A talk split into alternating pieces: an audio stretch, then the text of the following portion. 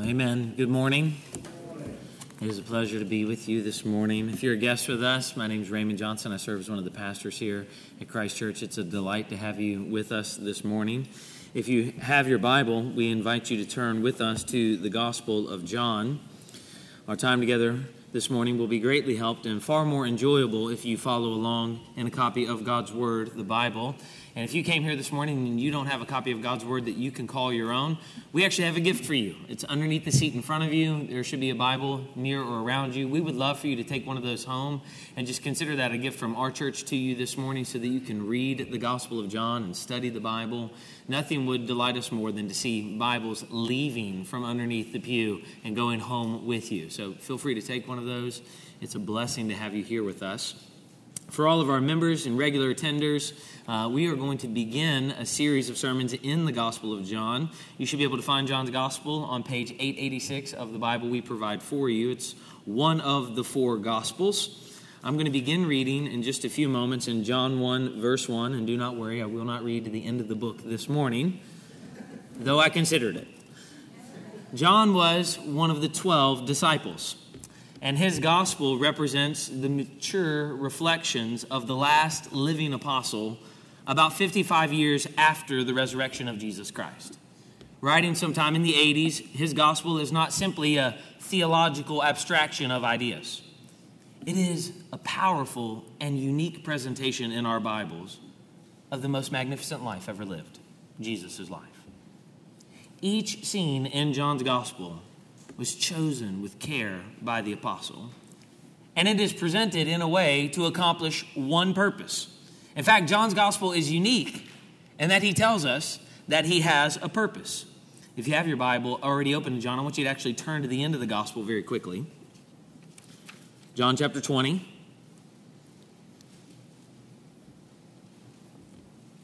Verse 30. John writes, now, Jesus did many other signs in the presence of the disciples, which are not written in this book. But these are written so that you may believe that Jesus is the Christ, the Son of God, and that by believing you may have life in his name. Everything John recorded in his gospel contributes to this purpose. Many of us love John's gospel, and there's so much to love. We come and we see so much teaching about Jesus the Christ, a, a high Christology is what we call it. We see so much imagery in this gospel, and there are so many stories that are simple and familiar to us. But everything that John has written is for this purpose. Everything that we call the book of signs, really the first 12 chapters of this gospel. Everything that we call the book of glory, really the last 11 chapters of this gospel from chapter 12 to chapter 21. All of the seven I am statements, all of the seven witnesses talking about Jesus, all of the seven signs, everything that we see, the, the unique water theme in John's gospel. And as I say these, many of us have studied John's gospel and we become very fascinated with the unique things about John. But we forget that John did not record them to fascinate us and wow us with his ability as a gospel writer. John wrote all of these things so that we might know that the Christ is Jesus and that by believing you might have life in his name.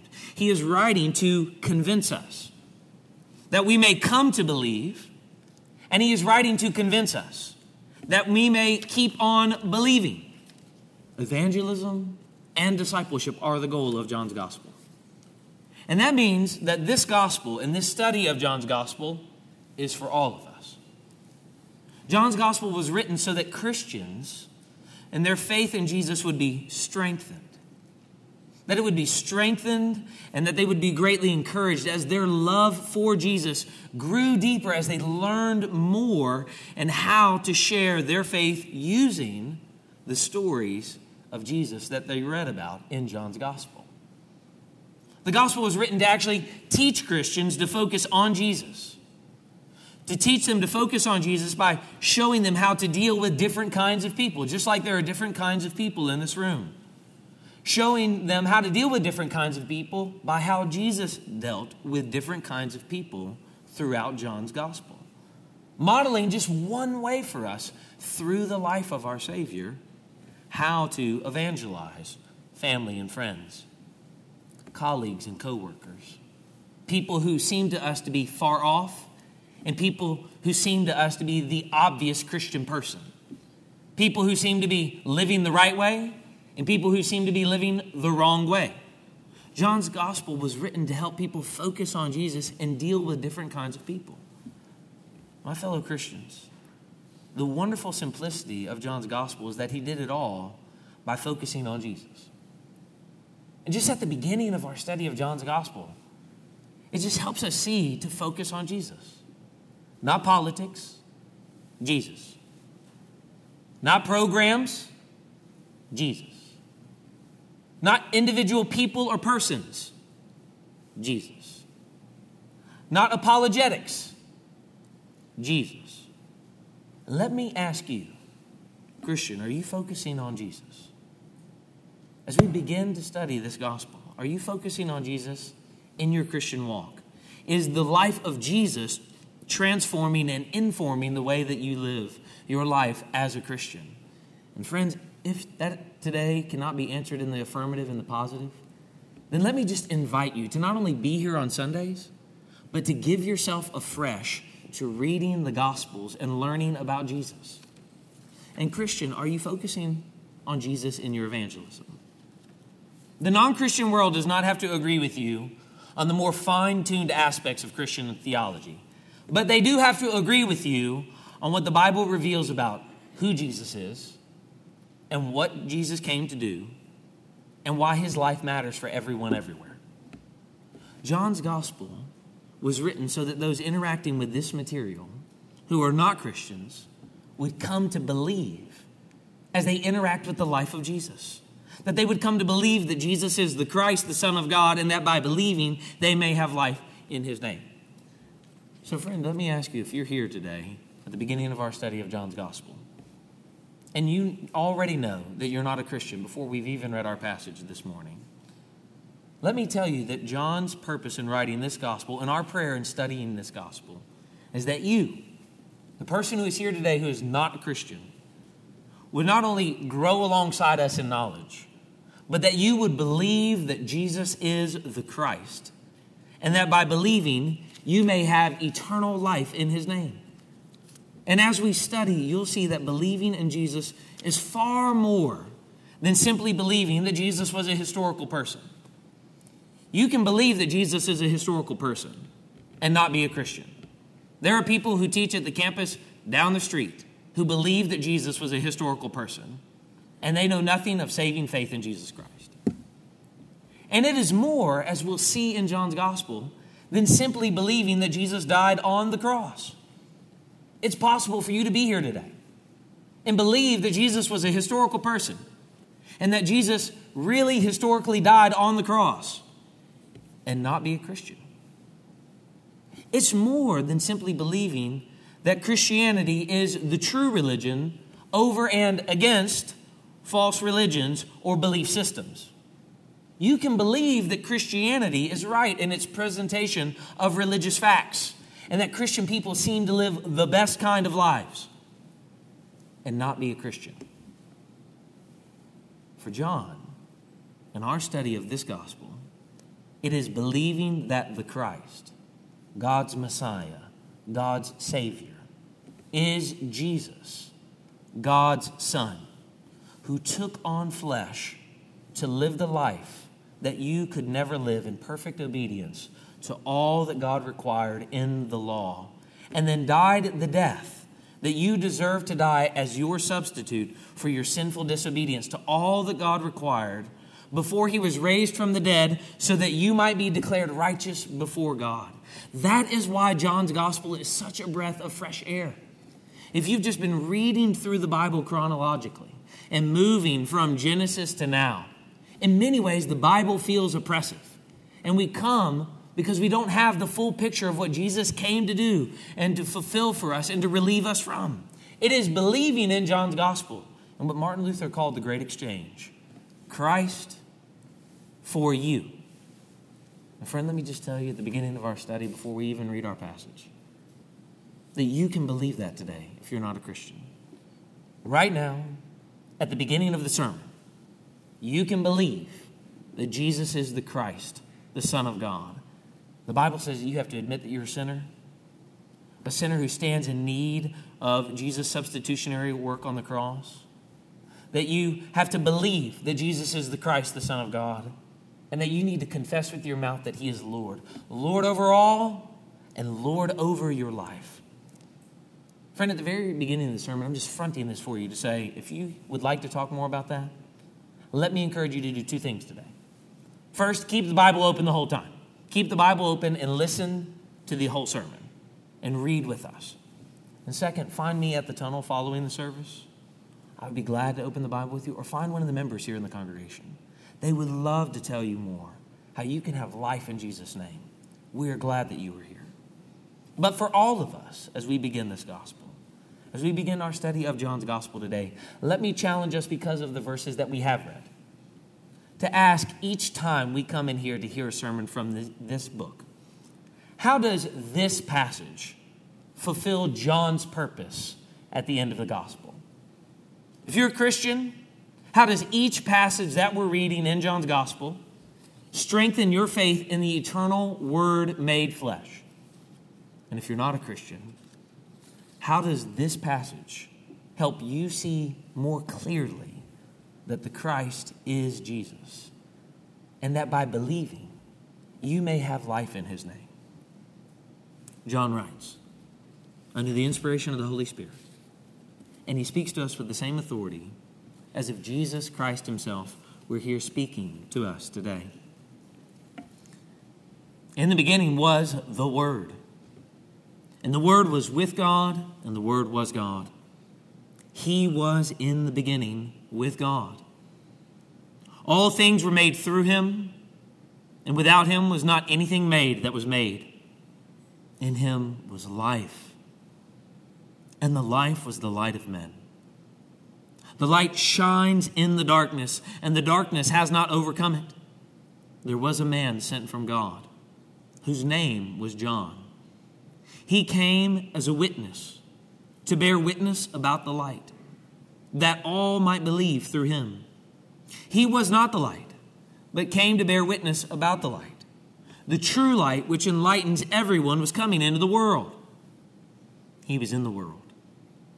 The world was made through him. Yet the world did not know him. He came to his own, and his own people did not receive him. But to all who did receive him, who believed in his name, he gave the right to become the children of God, who were born not of blood, nor of the will of flesh, nor of the will of man, but of God. And the Word became flesh and dwelt among us. And we have seen his glory, glory as the only Son from the Father, full of grace and truth.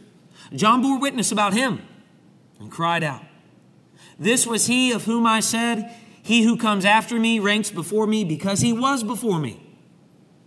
And from his fullness, we have all received grace upon grace. For the law was given through Moses, grace and truth came through Jesus Christ. No one has ever seen God, the only God, who is at the Father's side. He has made him known. Let's pray. Father, we ask that you would help us today as we turn our attention to your word. Your word is truth. It is a light unto our feet, it is a lamp unto our path. And we ask now, God, that you would help us to study it, to learn more about it. Father, I pray for my fellow brothers and sisters, my fellow Christians in the room, that today you would give us eyes to see and ears to hear, that we might grow into deeper faith and deeper repentance, that we might be astonished at the revelation of the Son of God, and that you have revealed this to us in your holy word.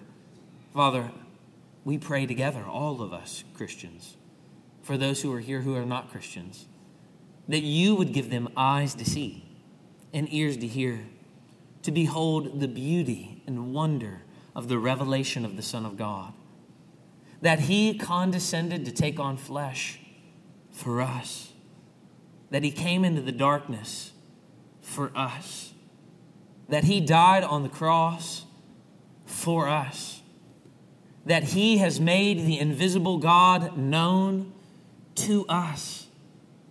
And Father, we ask that they would believe. Father, we ask that you would help us, give us endurance in our study of John's gospel.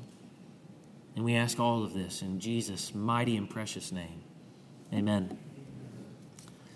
I love story. Many of you who know me know that I love story. I love reading stories, and many of you who also love stories love reading stories, particularly the ones that you get caught up in the midst of and kind of stress you out as you're reading them. The kind of stress where you can't really put the book down because you need the next thing to happen. I distinctly remember many times in grad school while I was studying, and I just needed a break from anything that was what I was studying, that I would pick up in the middle of the night a series of fiction books, only to think, I'll just stop at the end of the next chapter, to be so stressed out that I couldn't stop staying up later than I intended, to keep reading the story so that I could figure out what is actually going on. And for some of you who don't like story, you just skip and read the last chapter of the book and say it's done and move right along. John helps all of you out this morning, the latter group of people. He stresses us out right at the beginning.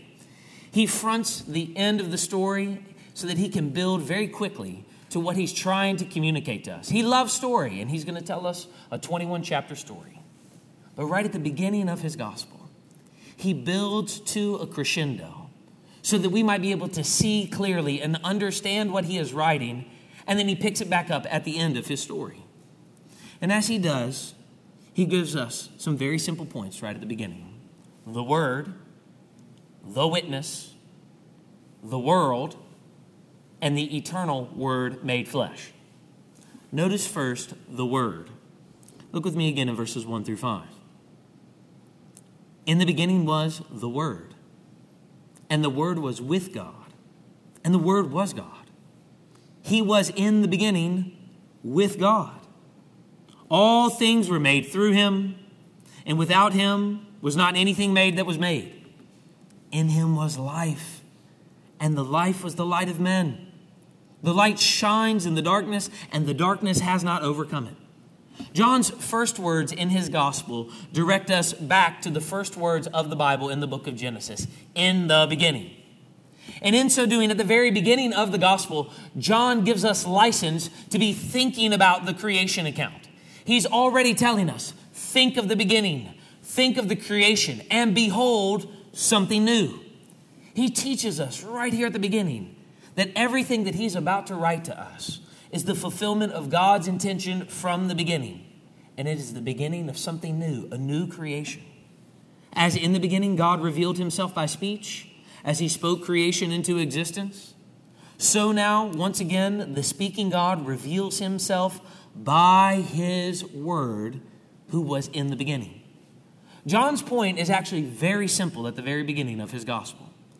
There has never been a moment in time, there has never been a moment in eternity past when the Word did not exist.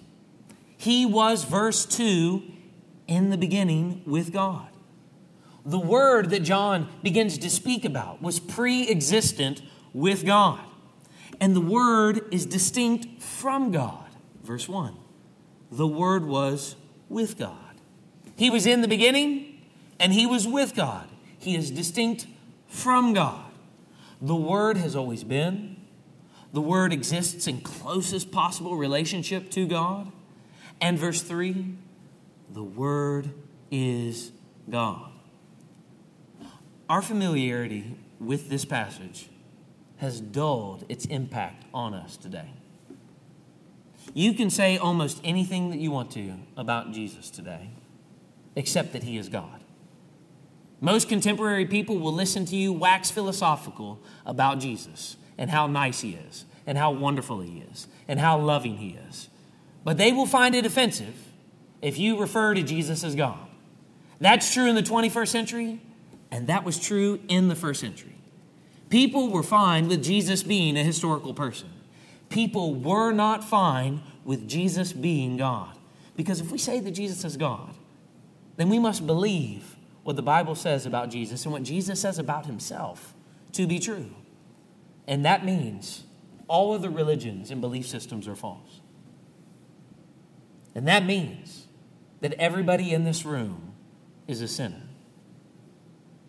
And that means that everybody that you've ever met is a sinner.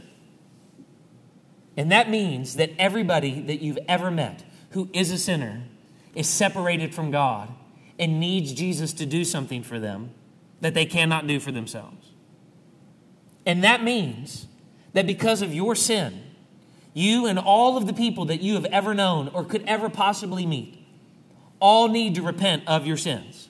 You need to turn away from your sins. And that means that you are required, there is a moral obligation on you to believe what the Bible says about Jesus. That you must believe the good news or the gospel that he preaches. That God has come near in him. That his kingdom has come near in Christ.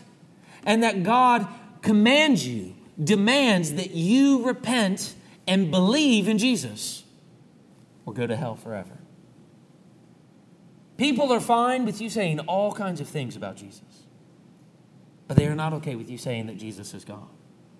But this is exactly what John wants to teach us at the very beginning in the introduction to his gospel. He wants us to know at the very beginning, and what we know as the prologue, the introduction, the first 18 verses to this gospel, that Jesus Christ is God. In these opening verses, this aged apostle reflecting on his life 50 years after the death of Christ, sometime in the 80s, now wants us to think about the central figure of the gospel, Jesus Christ, as if his readers cannot properly comprehend the story unless they understand from the very beginning that Jesus Christ is the eternal Word. Jesus is not simply a historical person. He is the eternal Word. He was in the beginning with God. He is God.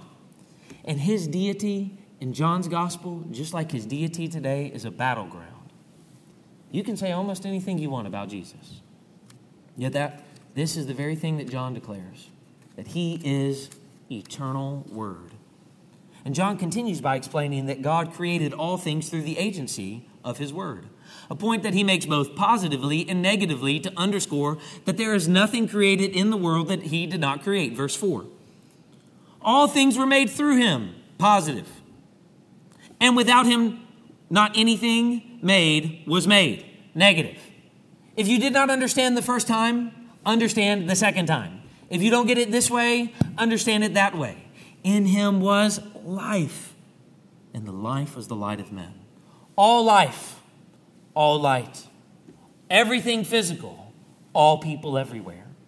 Everything was brought into existence through the eternal word, both physical and spiritual. All light and life come from him.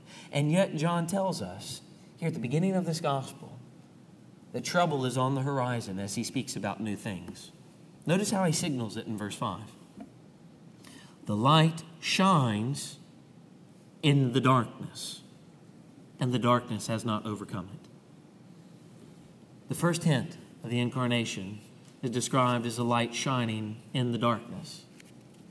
Not a place where there is damp light or dim light, but a dark place where there is no light and he comes onto the scene in the darkness. The battle between darkness and light in John's gospel is one of the major themes that we see. Not in a duality as if darkness is rivaling God and maybe God can conquer the light, but explaining that there is genuine darkness and the light has come to get rid of the darkness. Light is closely associated with Jesus throughout all of John's gospel. As you just go and read carefully through John's gospel, you'll see this. And yet, here, John after 50 years after the death of Christ, says that the light of the world still illumines the darkness. He is divine, He is eternal. He is the creator of all things, the source of all being, the source of all light and life. He is the source of spiritual light and spiritual life. The Word is able to provide the life that throughout the Old Testament people had been seeking. John says, ever since the fall, people have been crying out for. Friends, the life that you have been longing for all of your life. You live so much of your life to just have a dim glimmer of this light in life. And John tells you this Jesus makes it known and offers it to you. The Word, notice second, the witness. Look in verse 6. There was a man sent from God whose name was John. He came as a witness to bear witness about the light, that all might believe through him. He was not the light, but came to bear witness about the light. The true light which enlightens everyone, the true light which gives light to everyone, was coming into the world. The eternal word is contrasted with the witness, who was merely, verse 6, a man. In John's gospel, John the Baptist is referred to as John because everybody was a Baptist. He's referred to, thank you for the delayed laugh. I appreciate that. But now I know you're listening. In John's gospel, John the Baptist is referred to as John because the gospel author, John, never refers to himself in this gospel. He's never referred to by name. He just lumps himself in with all of the people who are in close proximity to Jesus. So there's no need to distinguish John the Baptist from John the Apostle. So when he speaks of John here, he's not speaking of himself. He's speaking of the Baptist, the one who came, the witness, the one who is here to proclaim that he is coming, the forerunner of the Messiah, the Word, the Savior. And the contrast between the witness and the Word could not be more stark and plain. Look at verse 6 again. There was a man sent from God whose name was John. The Word has been described in verses 1 through 5 as eternal, creator, life giver. But John is a man, and he is a man on a mission. Verse 6 Sent from God. He came as a witness to bear witness about the light that all might believe through him. The purpose of the witness's mission, of John's mission, is to testify or to bear witness to the word. As you go and just read through the Gospel of John, one of the things that I'm just going to keep challenging at the beginning of our time together read and reread the Gospel of John. You will find that there are many witnesses in John's Gospel pointing to Jesus John the Baptist, Jesus himself, Jesus' works, God the Father, the scriptures, the Samaritan woman, the crowds who are following Jesus. And the goal of John and all of these witnesses in John's gospel is that men and women, young and old, rich and poor, black and white and other, educated and uneducated, all kinds of people might come to believe that the Christ, God's Messiah, God's Savior, is Jesus, God's Son, and that by believing they might have life in His name. From the very beginning of this gospel, the witness is distinguished from the Word because the spotlight was never intended to be on the witnesses. And, friends, I think that teaches us something about the way that we often approach John's gospel as a whole. We come and we put the spotlight on all of the interesting things. And we look to all of the people who we want to be interested in and learn more about. We do that in our Bible study, and we do that often in our own day. We put all of the spotlight on the wrong things and on the wrong people. But for all of these people and all of these details and all of these witnesses, they're just redirecting our gaze throughout John's gospel so that we might look to Jesus. From the very beginning, they never intended any of the spotlight to be on them, but instead they wanted all of the attention to be on the eternal word to direct people's attention to Jesus. Notice how John helps us see this as he writes in his gospel about this John, here, the Baptist. Verse 8 He was not the light. Don't look to him. Listen to his message, but don't look to him. He was not the light. There was one who was the light. It's not John. He came, though, to bear witness about the light. He came to point away from himself.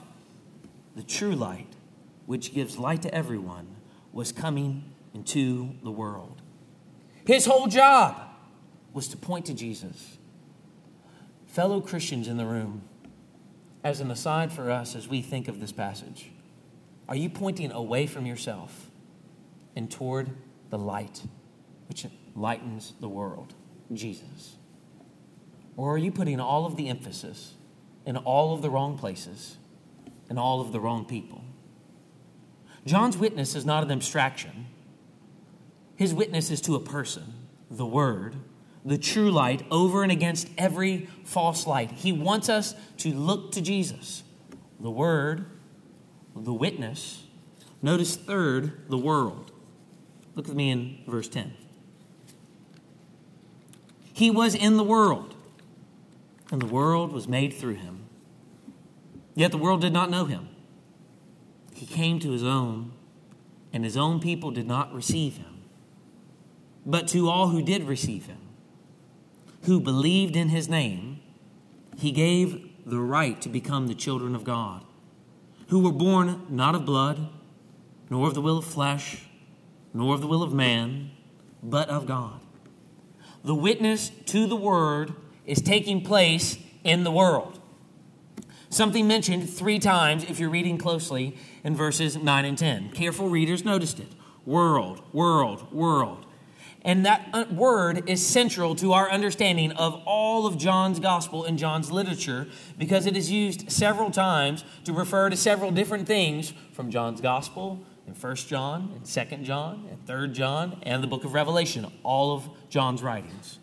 Sometimes it refers to the material universe, the object of God's creation. We see that in verse 10. Right here in verse 10, he was in the world, and the world was made through him, yet the world did not know him. Sometimes it refers to Satan's priorities or his system of priorities. And we see that in 1 John chapter 2 verses 15 through 16. Sometimes it refers to humankind and the earth as the object of God's love and his redemptive plan. And we see that in the well-known verse to all of us. John 3:16. For God so loved the world that he gave his only begotten son that whoever believes in him should not perish but have everlasting life. And sometimes that word refers to unbelievers who are hostile to God's plan as we see in John chapter 15, verse 18. But what should astonish us here at the very beginning of John's gospel is how unbelievable it is to consider that the world, even in its rebellion, is the object of God's love. The world, even in the midst of rejecting and turning away and dismissing, is the object of God's love and the Word was sent to save the world. Verse 10 He was in the world, and the world was made through him. Yet the world did not know him. He came to his own, and his own people did not receive him. Now, if we read them closely and we just look at the beginning of verse 10, he was in the world, and the world was made through him. We would expect, and the world loved him. They were happy to have been made. They were glad in all that he had done for them because they knew that they deserved nothing. But that's not what John says. Yet the world did not know him. And friends, it's not simply that you didn't know him. It is true that there are people that you meet that do not know him. Tragically, we live in a world where we can go to places where there are people who do not know Jesus. They don't know him experientially and they do not know about him. They do not have people preaching to them to tell them about Jesus Christ. But that's not all that John says, that there's just people who lack information. They didn't know him and they needed a certain amount of information. And if they received the right amount of information, then all of a sudden they would know him because they know about him. He says, He came to his own, the people that he had made, and his own people did not receive him. Think of the greatest act in the world of love. God comes, and a refusal to be received by these people. John wants us to see how astonishing it is that the world rejected the word. They didn't simply lack information. Brothers and sisters, you don't simply lack information. You have consciously rejected the word made flesh because you love your flesh more than you love the word. The world rejected the world, the word. The word came into the world that he created and it failed to recognize him. And even worse, he came to his own and they did not receive him. The people who had been waiting for him, the people who had been longing for him, the people who had been praying for him, the people who had been anxiously looking for him rejected him because he was not what they expected. So he was not what they wanted. They wanted something very different than what they received. They did not want a dying Savior. Friends, I wonder if that describes your experience with Jesus. That he's not what you expected, and therefore he's not what you want, because he commands more of you than you ever wanted. But to all who did receive and believe the word, they experienced something different in John's gospel. Look with me in verse 12. They experienced new birth. But to all who did receive him, who believed in his name, he gave the right to become children of God, who were born not of blood, nor of the will of flesh, nor the will of man, but of God. John makes clear that the work of being accepted into God's family is not the result of human decision. We come to John's gospel and we start asking those questions. We want to know did I do this or did God do this? And John just tells us at the very beginning though there is a human element, we must believe. Though there is a human element, we must receive. The result is all God's work. We must be born again by God.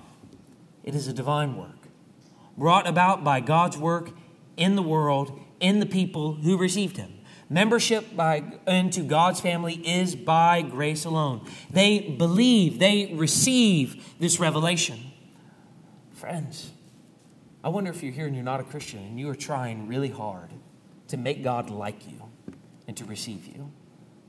The astonishing thing about the Bible is that you will see time and time again, if you read closely, is that there's nothing that you can do to make God like you and make God love you.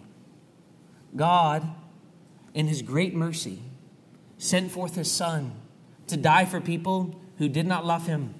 And He calls those children that His Son died for to Himself through the preaching of the Word. And they must simply believe, not do anything. Believe. Friend, if you are here today, believe. Believe in Jesus Christ. Trust in Jesus Christ. The Word the witness, the world, notice fourth, the eternal Word made flesh. Verse 14. And the Word became flesh and dwelt among us. And we have seen his glory. Glory is the only Son from the Father, full of grace and truth. John bore witness about him and cried out, This was he of whom I said, He who comes after me ranks before me because he was before me. For from his fullness we have all received grace upon grace. For the law was given through Moses, grace and truth came through Jesus Christ. No one has ever seen God, the only God, who is at the Father's side. He has made him known. The fourth point is not titled such because I ran out of W's.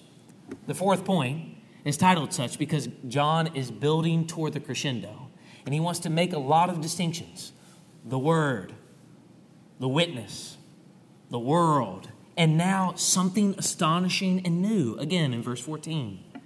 And the Word became flesh and dwelt among us. Jesus, the Word, is God come in human flesh. And more than that, He dwelt among us. The fact that the Word dwelt among us means that he did not merely remain aloof or separate from the people that he created. God inserted himself, God sent forth his son. Jesus added humanity to himself. He took on flesh and he lived among us like us. He dwelt or tabernacled among us when we're reading John's gospel, what we miss when we're reading in English is how astonishing this would be for anybody reading it in the original language. When they read that word tabernacle, they would immediately begin to think of all the symbolism from the Old Testament. Because God's tabernacle, his temple, was where God's presence dwelt. The presence of God was there among his people in the tabernacle. And then located in a place, the temple. And now, even more intimate, in Christ, God made flesh dwelling among his people. Even more importantly than being tabernacled among us, he becomes this place where God's presence is made known to us in the midst of the darkness. People living in darkness who needed a light. And because he did, God's glory is now manifested in the person of the Word. Because the Word dwelt among us, we are able to see God's glory. He is able to make God known, which is why the apostle says that he is full of grace and truth. We come to the end of this prologue here, and often we think Jesus is full of grace and truth, but everything before Jesus was not grace and truth. The Old Testament was not grace and truth. Jesus is grace and truth. But if we've been reading the prologue carefully up to this point, we now know that it is not a contrast of what was in the Old Testament and now what is in the New Testament. Once again, is it, it is a contrast of persons. It is a reference to Moses in contrast to Jesus. And once again, we see this astonishing contrast. Moses, the greatest person that the people of Israel could think of, the one who beheld just a slimmer of God's glory, the one who, to whom the promises were given that God would make him a great nation. This great one, not even he, is like this word, Jesus Christ, the eternal word made flesh. Moses was given something to deliver to the people. Jesus manifests something to the people. Moses could only see the back of God and his glory, but Jesus makes the invisible God known to us. Friends, Jesus makes God known. It's as if John knew that we would struggle the way that we do, looking to everyone but Jesus, and looking everywhere but to Jesus, looking to ideas but not Jesus. And here in the prologue, he piques everybody's curiosity by speaking of important people and redirecting the gaze to Jesus and holding up very important ideas. The Word, an important idea not only for us as Christians, but for first century people in Greco Roman world. And saying, don't think of that, think of Jesus. John is redirecting everyone's gaze to Jesus, the eternal Word made flesh. Friends, do you want to know God? It's as if John is asking. Then you must know the eternal Word made flesh. Do you know him? Because you can know Jesus today. Not have you heard about him, but do you know him? Not do you believe facts about him, but do you know him? And friends, how could you know him? Here's where the gospel, at the beginning of John's gospel, startles us by believing and receiving what God has revealed about Jesus in the scripture. Believing that Jesus is the Christ and that He died for you, and receiving that. Believing and receiving. There is more to the Christian faith than that. But the astonishing beauty and simplicity of the Christian faith is that we must repent and believe. We must believe and receive. And then, in concert with that, continue to learn. The reason that John's gospel is one of everybody's favorites is because it is so abundantly simple and yet so immensely profound. This is not old things repackaged and said again for John. This is something new. God has revealed himself in his Son, and he is bringing something about that is new a new creation, a new birth, as God forms a new people, not born of flesh or the will of man, but born of God. And friends, that is the astonishing beauty of your presence here today. Just take a moment after the service today to look around the room and to see how many people there are here who would not be here if we were just a group of people that were all from the same ethnic background or for the same socioeconomic status or the same educational opportunities or the same states that God is doing something new, breaking down everything that we hold up to distinguish ourselves from one another, and bringing all of those people together as they look to Jesus, the eternal Word made flesh. Friends, are you looking to Jesus? Believers in the room, Are you looking to Jesus? The non Christian in the room, are you looking everywhere but to Jesus? At the very beginning of his gospel, as John builds us to the crescendo, he would say to us, Believe in the eternal word made flesh. I have written these things so that you may believe that Jesus is the Christ, and that by believing you may have life in his name. Let's pray. Father, we pray that you would help our unbelief and that you would help us at the very beginning of this gospel. Help us to believe more rightly. Help us to believe if we have never believed. Help us to believe and to understand more. Help us to see with new eyes, to see clearly, to wonder at the profound beauty of all that John has written, and be thankful for its incredible simplicity that we might believe that Jesus is the Christ, the Son of God, and that by believing we may have life in his name. Father, we ask that you would help us today as we leave this place to direct our gaze to Jesus, the eternal Word made flesh. And we ask all of this in the name of our God who has revealed himself to us as Father, Son, and Spirit. Amen. Would you stand and continue in worship with us?